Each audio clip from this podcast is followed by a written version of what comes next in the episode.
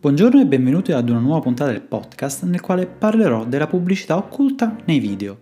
Ricordo che tutti i richiami legislativi, di giurisprudenza o articoli sono consultabili ai link riportati tra le informazioni della puntata. Sono Mauro Scorsone e questo è Food News and Law. Ora la sigla e si inizia. In questi ultimi tempi l'autorità garante del commercio e del mercato è tornata molte volte sulla questione, ponendo la sua attenzione sui influencer, poi sui micro-influencer ed ora in riferimento agli artisti con la pubblicità occulta nei loro video. Sembra un argomento nuovo, ma non è proprio così. Oggi forse possiamo disporre di diverse piattaforme sulle quali è fruibile la pubblicità, ma nella sostanza è pur sempre una evoluzione di una comunicazione commerciale. Approfondendo l'argomento ho scoperto, leggendo un articolo di cui trovate riferimenti tra le informazioni della puntata, che nel cinema la prima pubblicità occulta risale al 1919, così come riassunto nel film Drunk del blogger Vines Mancini. L'inserimento di un brand nei film è un'attività molto diffusa di quel che si possa pensare. Credo sia anche normale questo perché la pubblicità ha la funzione di far diffondere la conoscenza di un marchio o di un prodotto, quindi più lo strumento che utilizzo è fruibile e maggiormente arriverò al consumatore. Approfondendo l'argomento, ho scoperto leggendo un articolo di cui trovate riferimenti tra le informazioni della puntata che nel cinema la prima pubblicità occulta risale al 1919, così come riassunto nel film Drunk del blogger Vines Mancini. L'inserimento di un brand nei film è un'attività molto diffusa, molto più di quel che si possa pensare. Credo sia anche normale, perché la pubblicità ha la funzione di far diffondere la conoscenza di un marchio o di un prodotto, quindi più lo strumento che utilizzo è fruibile e maggiormente arriverò al consumatore. Proprio gli strumenti possono essere più vari, i film, i programmi di intrattenimento, le foto, i videogiochi, fino ad arrivare anche ai video musicali. Ci sono canzoni che nei loro test hanno inserito il nome di un marchio famoso e non credo solo per facilitare la rima o la prosa del testo. Su quest'ultimo punto magari potremmo anche aprire una parentesi sulla libertà di espressione dell'artista, perché non sempre siamo in presenza di pubblicità. Giusto per richiamare un caso, abbiamo la famosa tela di Andy Warhol, 32 Champel Soap Can. L'artista ha rappresentato su una tela tutti i gusti della famosa zuppa americana ed il quadro è ormai un'icona. Potete immaginare che impatto possa avere aver avuto sull'azienda. Si narra che dietro l'idea di questo dipinto non ci sia stata l'offerta dell'azienda di campione omaggio o una sponsorizzazione, ma semplicemente l'artista volesse rappresentare qualcosa di comune agli americani.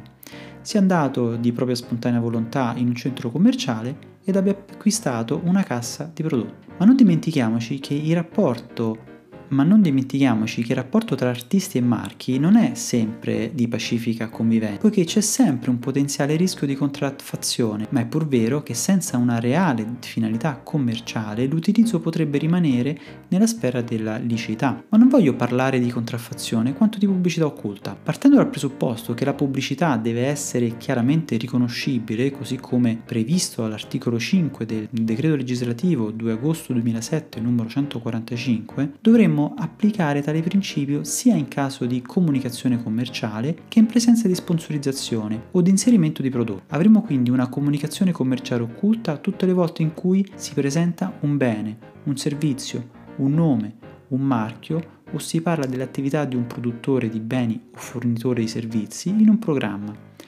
qualora tale rappresentazione sia fatta dal fornitore di servizi di media per se- Qualora tale presentazione sia fatta dal fornitore di servizi di media per perseguire scopi pubblicitari e possa ingannare il pubblico circa la sua natura.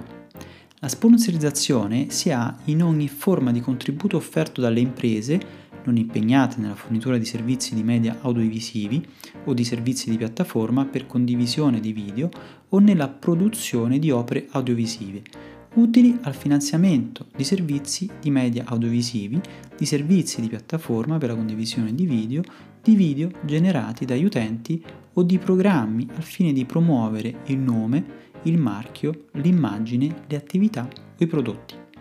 Ed infine parliamo di inserimento di prodotti in ogni forma di comunicazione commerciale audiovisiva che consiste nell'inserire o nel far riferimento a un prodotto, a un servizio o al relativo marchio così che appaia all'interno di un programma o di un video generato dall'utente dietro pagamento o altro compenso.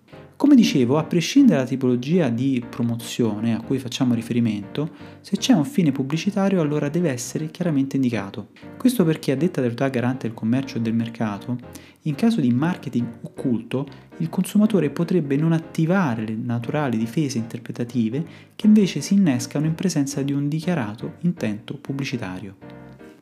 Torniamo ora indietro nel tempo, all'estate 2019, ed un tormentone estivo iniziava la sua promozione sulle radio di noi italiani. Mambo Salentino. Mambo, mambo. Mambo Salentino. Immagino la conosciate tutti, la canzone è Mambo Salentino dei Boom da Bash e da Alessandra Moroso. Con la canzone inizia anche la promozione del video musicale, e come prassi fruibili sulla piattaforma YouTube. Nel momento in cui registro la puntata siamo arrivati ad oltre 101 milioni di visualizzazioni. Potete ben comprendere la diffusione che abbia oggi un video musicale. Per chi è meno giovane, ma era teenager come me negli anni 80-90, i video si vedevano su Video Music, unica emittente televisiva italiana che trasmetteva solo video musicali, trasformata negli anni 90 in MTV conservando sempre quella sua idea originaria di canale dedicato alla musica. Oggi le, sono, le cose sono cambiate e possiamo scegliere quali video musicali vedere tramite il canale YouTube. Tra le immagini del video della canzone però alcune inquadrature sono dedicate ad un brand e mi riferisco alla Birra Peroni, società leader nella produzione e commercializzazione di birra. La questione posta dal garante si incentra principalmente sulla non chiara indicazione che il video presenta all'interno marchi e prodotti per fini commerciali perché come risulta dagli atti del procedimento, in realtà tale indicazione era stata inserita nella parte delle informazioni del video, dove per intenderci ci sono i riferimenti a tutti i professionisti che hanno partecipato alla sua realizzazione. Il consumatore doveva soltanto cliccare su Mostra altro e cercarla.